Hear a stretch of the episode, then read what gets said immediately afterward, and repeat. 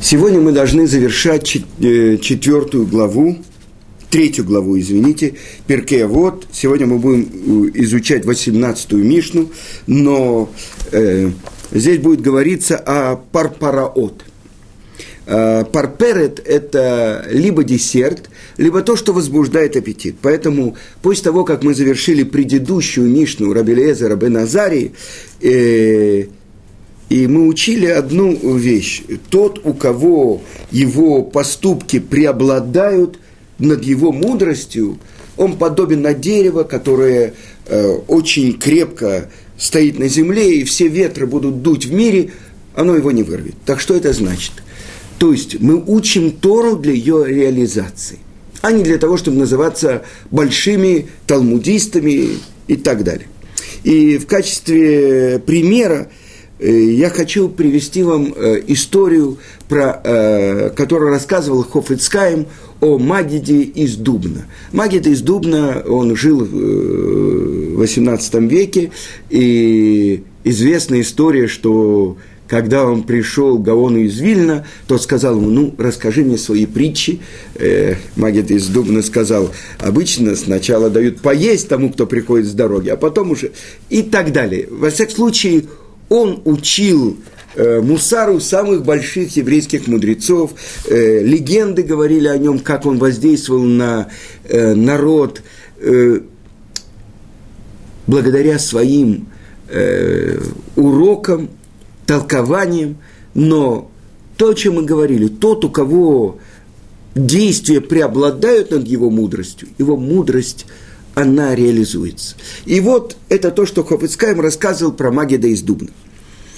Э, как-то он шел по городу и встретил на улице бедного, слепого нищего, которого ввел за руку маленький мальчик. Ну, другой бы человек прошел мимо него, и все. Если бы он был наделен чувствительным сердцем, он бы вздохнул, видя страдания, которые существуют в мире – если бы у него было более разумное сердце, он бы поблагодарил Творца за то, что у него есть возможность видеть. У этого слепца нет. Да? Но у Магида было сердце и чувствительное, и благодарное. И более всего милосердное. Он остановился, поздоровался с этим э, бедным слепым и спросил, братья, откуда вы? Так горько было на душе слепого, что он вообще ему не ответил. А мальчик посмотрел на Магида печальными глазами и сказал, что слепой – это его отец, а что мама его умерла. И он рассказал, как холодно и сыро в их доме, и что у них нет дров даже, чтобы затопить, а тем более у, него, у них в доме нет ни крошки еды. «С кем ты разговариваешь?» – строго спросил слепой э, своего сына – Пойдем дальше. Подождите, подождите, сказал Магид. Скажите, пожалуйста, вы уже ели? Нет, ответил мальчик. Я веду папу в дом, э, где община кормит э, бесплатными обедами нищих. Там мы поедим, а потом вернемся домой. И понятно было, что этот мальчик не учится, ведь в его положении он был освобожден даже от учебы Торы. И тогда Магит сказал, знаете что, пойдемте со мной. Я накормлю вас сытным обедом, который гораздо лучше, чем в общинном доме, где кормят всех нищих. На лице мальчика промелькнуло выражение благодарности. Магит отменил все свои планы и привел слепого с его сыном в свой дом. Он накрыл для них стол и позаботился, чтобы они сытно и плотно поели. После этого даже слепой отец немного растаял. «Вкусно», — сказал он, — «у вас приятно. А может быть, вы согласитесь пожить в моем доме?» — спросил Магит из Дубна. «Я выделю вам теплую комнату, три раза в день вы будете есть вот такую точно трапезу и совершенно бесплатно». И поспешил добавить. А ваш сын, он пойдет учиться в Хедер. И за его учебу буду платить я. Отец заколебался. А глаза мальчика загорелись надеждой. Ну и в конце концов отец согласился остаться на неделю, потом была вторая неделя, месяц. И так они поселились в доме у Магида из Дубна. И он терпел от этого слепого все, потому что это то, что написано в трактате «Шаббат», 127 лист, заповедь принятия гостей, она выше даже, чем принятие шхины. И это мы учим от Авраама Вину, когда он принимал э, этих трех бедуинов, и он попросил Творца, подожди. Творец было самый высший пик жизни пророка, когда открывается ему Творец. Он сказал, Творец, подожди, и побежал навстречу этим бедуинам. И учится оттуда, что все то, что Авраам сам делал для этих трех путников, это в будущем Творец сделал для еврейского народа. То, что он делал через посланника, например, э, бычков резал Ишмаэль, это Творец посылал через посланника, через Муше, Аарона и Мирьям. Почему такая важность была, что именно это описывает Тара, как принимал этих бедуинов э, Авраам, потому что это был третий день после обрезания, когда он имел полное право никого не принимать. Больше того, Творец специально сделал чудо, он вывел солнце из ее укрытия, чтобы никто не, не мешал Аврааму, потому что третий день самый болезненный после обрезания – а Авраам сидит у входа в шатер. Что ему не хватает? Путников. Зачем я живу в этом мире, если я не реализую то, как раскрывается для мира Творец, делясь безвозмездно своим добром. Если я не реализую это качество Творца, то зачем мне жизнь? И тогда, преодолевая боль, преодолевая все, бежит Авраам и устраивает им такой пир, о котором э, сказано, что даже царь Шлому, который там резали тысячу быков, и он принимал такие столы, он не сделал то, как принимал Авраам, потому что Авраам зарезал, приказал зарезать трех бычков, чтобы принять этих трех бедуинов. Разве недостаточно было одного бычка, 30-40 килограмм мяса есть – он хотел им дать самое вкусное, что есть. Он дал им язык с горчицей. Пожарил язык с горчицей. Это особенное вкусное блюдо, потому что через это он открывал, чтобы расширялись горизонты человека в материальном, и через это он готов был услышать, расширить горизонты в духовном. Он учил их вере в единого Творца. Это были тысячи, которые приходили в дом Авраама, он их принимал, он их э, учил. Так вот, это то, что реализовал Магит из Дубна. Дальше. Этот мальчик начал расцветать. Он получил пропитание, одежду. Каждый день он ушел, учился в Хедере и был принят своими сверстниками. Прошли годы, его отец умер – а мальчик продолжил учиться в Ешиве. И выяснилось, что у него поразительная память. Он не забывал ничего из выученного. Он все схватывал на лету. Его ум был остр, как бритва, а качество характера чисты, как масло.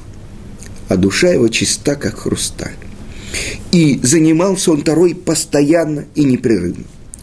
И очень скоро он приобрел себе доброе имя. Женился и стал главой, главным раввином в городе Броды. И его имя почитаемо в всех поколениях, потому что это никто иной, как известный великий Гаон Рабишломо Клюгер. Благословена память праведника. Есть его книга «Ознели Тора», то есть, если бы Магит – прошел мимо. Если бы он вздохнул и сказал, ну что можно сделать? Этот бы мальчик продолжал вести своего слепого отца в дом общины. Что потерял бы народ Израиля? Что потерял бы мальчик? И что потерял бы магит? Это значит, что мы учим Тору ради ее реализации. Из-за Магида появился в еврейском народе великий мудрец Рашлома Клюгер. Это мы видим. Тору мы изучаем ради того, чтобы ее исполнять. Тот, кто учит Тору не для того, чтобы ее исполнять, говорят мудрецы, лучше бы обвернулась, э, как перевести на русский язык, у зародыша пуповина вокруг горла э, зародыша, чтобы он не родился. Потому что это называется Тора. То, что мы постигаем божественную мудрость не для того, чтобы быть специалистами и называться мудрецами, а для того, чтобы жить ею и реализовать ее. А теперь мы э, возьмем и откроем последнюю Мишну третьей главы. И Байзрат Ашем с помощью Творца, если мы завершим ее, то тогда мы точно прошли половину поучения отцов, потому что есть всего шесть глав. И мы завершаем третью главу. Итак, Раби Лазар бен Хисма Омер. Раби Лазар, э, по одному мнению Бен Хисма, по другому мнению Раби Лазар Хисма говорил. Киним у Питхей Нида ген ген гуфей алахот. Значит, киним, кен – это э, так называется гнездо. Киним – это есть э, трактат Мишнайот, которым завершается Седер Мишнайот Кодшим, святыни. У Питхей Нида, э, Нида – это женщина, которая находится в состоянии ритуальной нечистоты из-за крови, которая из нее вытекает. Эгенхен гуфей алахот – это важные законы устной Торы. Теперь, ткуфот, вегематриот, парпероот лехахма. Э, ткуфа, периоды, это периоды э, светил на небе. И гематриот, одно значение – это числовое значение наших букв. Вы знаете, что у нас каждая буква имеет числовое значение. И мы получили один из уровней постижения Торы – это через гематрию. И это то, что человек сам как бы не может открывать, а это то, что он должен получить от своих учителей. Есть особенный закон, когда он может это делать. Это парпераот лехохма. То есть, это как бы закуска для мудрости. Или э, пирурим – это крошки, это крошки мудрости. Сначала человек должен наесться хлебом, мясом и выпить вина, а потом уже есть десерт. И один из комментаторов приводит, когда мы берем масло и мажем его на хлеб, человек насыщается. А если мы будем есть одно масло, уже через какое-то время человеку станет нехорошо. Теперь э, это то, что сказал Раби Лазар э, Хисма. И немножко расскажем о нем. Он был учеником Рабана Гамлиэля и Раби Ушо Бен Ханани.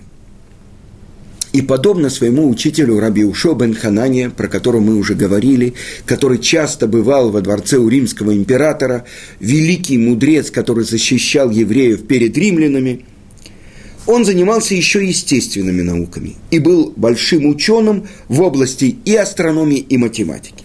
В Талмуде сказано, однажды Рабан Гамлиэль, который был Наси, главой мудрецов Израиля, и Раби Ушуа бен Ханане плыли на корабле.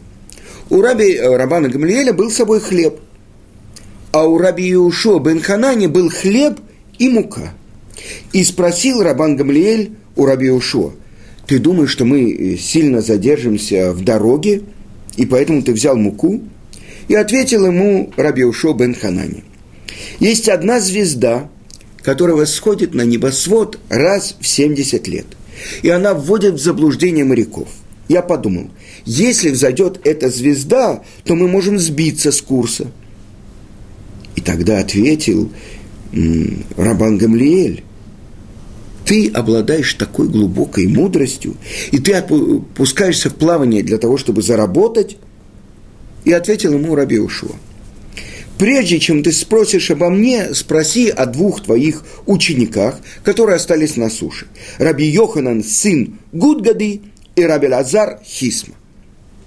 Они умеют точно высчитать, сколько капель находится в море, по которому мы плывем а у них нету ни хлеба, ни одежды. И тогда решил Рабан Гамлиэль поставить их во главе других учеников, сделать их раввинами. По возвращении из плавания он послал за ними, но они не пришли. Послал вторичный, только тогда они пришли. И он сказал им, вы думаете, что я хочу наделить вас властью, то, что вы хотите убежать от этого возвеличения, то, что их он хочет назначить равами. Я наделяю вас рабством потому что равин, настоящий равин в еврейском народе, это не рабай, это не тот, кто занимает президи... Э, места в президиуме, а тот, кто служит и днем, и ночью еврейскому народу. Это то, что он сказал. Я вас делаю рабами. Это учитель. Почему же э, Раби Лазар получил прозвище Хисма? И так рассказывает Мидраш. Однажды Раби Лазар пришел в одно место, и его повтор... Э, попросили повторить молитву для опоздавших и исполнить обязанности кантора. Но он сказал, что не умеет это делать. Тогда ему сказали, почему же тебя называют Раби Элизезер, Раби Элазар? Почему все тебя хвалят? Напрасно тебя называют Раби. Он смутился и покраснел от стыда. А потом он отправился к одному из своих учителей, Раби Акиве. И спросил у него Раби Акива, почему ты так выглядишь, ты нездоров? И тот рассказал ему обо всем, что произошло в этом месте. И тогда Раби Акива научил его молитве. И через некоторое время он опять оказался в том же месте. Его повторили, попросили повторить основную молитву для опоздавших. Он повторил. Исполнить обязаны, обязанности Кантера он исполнил. И тогда сказали, стал сильным, укрепился Раби Элязар. И назвали его Раби Элязар Хисма. Хисма – сила, крепость на арамейском языке – так вот, что он говорил. Указание о гнездах. Что это значит? Когда существовал храм, были жертвоприношения в виде птиц. Э, это были молодые голуби, или это были горницы. И этот трактат называется «Киним». И он занимается вопросами, если перепутались э, разные жертвоприношения. Например, Курбан Тамид – постоянная обязательная жертва с э, добровольной жертвой или жертвой ола, всесожжением, тогда возникают сложные проблемы. И этому посвящен трактат, трактат Киним, гнезда. Откуда это учится? Учится в Торе. Э, если ты будешь идти по дороге и случайно увидишь кен ципор, гнездо птиц, поэтому называется киним. И это завершение трактата Кодшим – и на этот трактат нету Талмуда, ни Вавилонского, ни Иерусалимского, это Мишна. И постижение ее достаточно трудно. Теперь, э, вторая вещь, о которой он говорит, питхей нида. Э, нида – женщина, которая запрещена своему мужу из-за своей ритуальной нечистоты. Из-за того, что, например, у нее изменился менструальный цикл. И есть серьезные проблемы, и нужно точно знать, как они решаются. И для этого нужны сложные расчеты. Почему он выбрал именно э, эти две вещи? А трактат Неда – это э, э, Масехат Неда, это э, Седер Тарут, чистота. Э, Киним – это Кодшим, а Нида – это Тарот. И это очень сложные вещи. На Нида у нас есть, слава Богу, Вавилонский Талмуд, но на другие э, Мишнайот, э, трактата, э, не, э, трактата Ко, э, Тарот, нету Талмуда. И это очень сложное изучение, изучают ее большие мудрецы, и в Иерусалиме есть Колель – котором учатся великие еврейские мудрецы, которые днем, утром могут быть Рашей Шивот, преподаватели Ишив и так далее, а во второй половине дня изучают это глубоко и выпускают книги. Это то, что важно нам будет, когда придет Машех, когда будет существовать храм. Так, э, с одной стороны, те законы, которые, казалось бы, не имеют отношения к сегодняшней реальности. Только когда будет храм, нужно будет знать, какие жертвы приносятся из птиц, какие э, а по отношению к неде это каждодневный э, закон, это то, что отношения между мужем и женой, это нужно знать практически э, каждый день. Так что именно поэтому выбрал это Раби Лазар Хисма, чтобы научить нас, что и это, и это, это основа всей устной Торы, это законы, которые мы должны учить. Теперь, расчеты четырех времен года, астрономические вычисления. Почему это так важно нам учить? И сказано, что другие народы скажут, это ваша мудрость потому что нужно было высчитывать, когда наступает новый месяц, когда, например, э, в Ниссан наступает, это должен быть только весенний месяц, можно добавить еще один месяц. У нас высокосный год, это не один день, а это тринадцатый месяц, второй месяц Адар – и это зависит от того, что достаточно ли теплое будет время или нет, потому что всегда Нисан – это весенний месяц. И это зависит от созревания урожая. Это многие очень вещи. Знание хода светил, прежде всего Луны и Солнца. Почему это так важно? Потому что другие народы поклоняются звездам, Солнцу, Луне. А евреи, которые знают тайну, э, например, оборота Солнца – и это дает им как бы возможность понимать, что Солнце, Луна и звезды – это только служители Творца. И кто обладает знанием, как они находятся, как они движутся по своей орбите внутри э, того, что мы называем солнечной системы, они зависят сами от себя – Потому что если бы они были действительно сами по себе, то они могли бы двигаться в любом направлении, как бы они хотели. Это основа мудрости. Но здесь сказано, что это только парпераот мудрости. Это только закуска мудрости. А основа, как мы сказали, хлеб и мясо.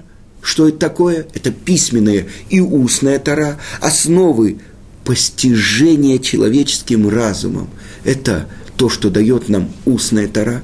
После этого заниматься, есть одно из объяснений следующего слова. Гематрия, э, говорят, что на греческом языке это геометрия. То есть постижение математики. Все это как закуска. Или для возбуждения аппетита перед трапезой, или после нее на десерт, а не сама трапеза потому что эти науки не являются основой мудрости, а только второстепенны, помогают познанию Торы. И это то, что Раби Леазар учит нас, в какой последовательности следует изучать. Прежде всего надо наесться мясом и напиться вином, то есть постичь письменную и устную Тору. А уже после этого – можно изучать парпераот. Я приведу вам пример. Э, приводит Балатурим э, объяснение, почему в Торе так странно сказано. Лех-леха. Что бы ни хватало, если бы сказано было это первое обращение к первому еврею в мире, Аврааму, иди. Лех леха, иди уходи, или уходи для себя. Лех леха, миарцехами, муладетехами, бейтавиха выходи из э, земли твоей, э, из родины твоей, из дома отца твоего. Да? Так почему так странно сказано лех-леха? По-русски переводится, я занимаюсь переводами, уходи. Да? Второе, леха даже трудно э, перевести. Ну, выходи для себя, уходи для себя. Объясняет Баля Турим, который э, исследует намек. Чему учит это, как будто вторые вот это выражение «иди для себя». Прежде всего, объясняет Раши, что в дороге у человека уменьшается богатство, его не знают, имя, нет возможности для потомства. Объясняет он, что не так говорит Творец, твое имя возвеличится, увеличится, простое значение добавится одна буква, буква Гей, будешь из Авраама, станешь Авраамом, другое увеличится богатство, и здесь ты не заслужишь иметь сына, а там, когда уйдешь, будет. Объясняет Баля Турим то, что я хочу сказать, гематриот, числовое значение. Ламет – это 30, кав – это 20, 50.